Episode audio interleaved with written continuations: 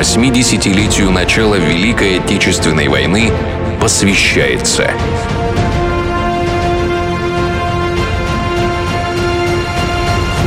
Хроники одного дня, изменившего мир. 22 июня 1941 года в 4 часа утра немцы обрушили всю мощь своей артиллерии на Брестскую крепость.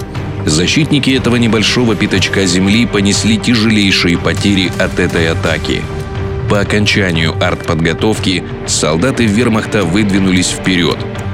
У них был приказ взять Брестскую крепость за 8 часов. Всего за несколько минут они заняли половину крепости, повредили водопровод, уничтожили склады, прервали связь.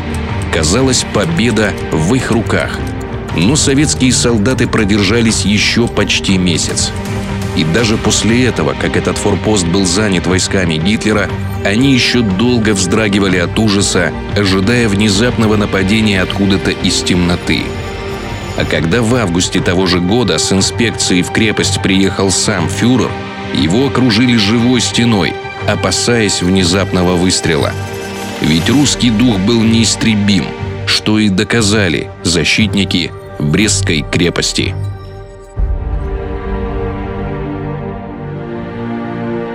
Двадцать второе июня. День памяти и скорби.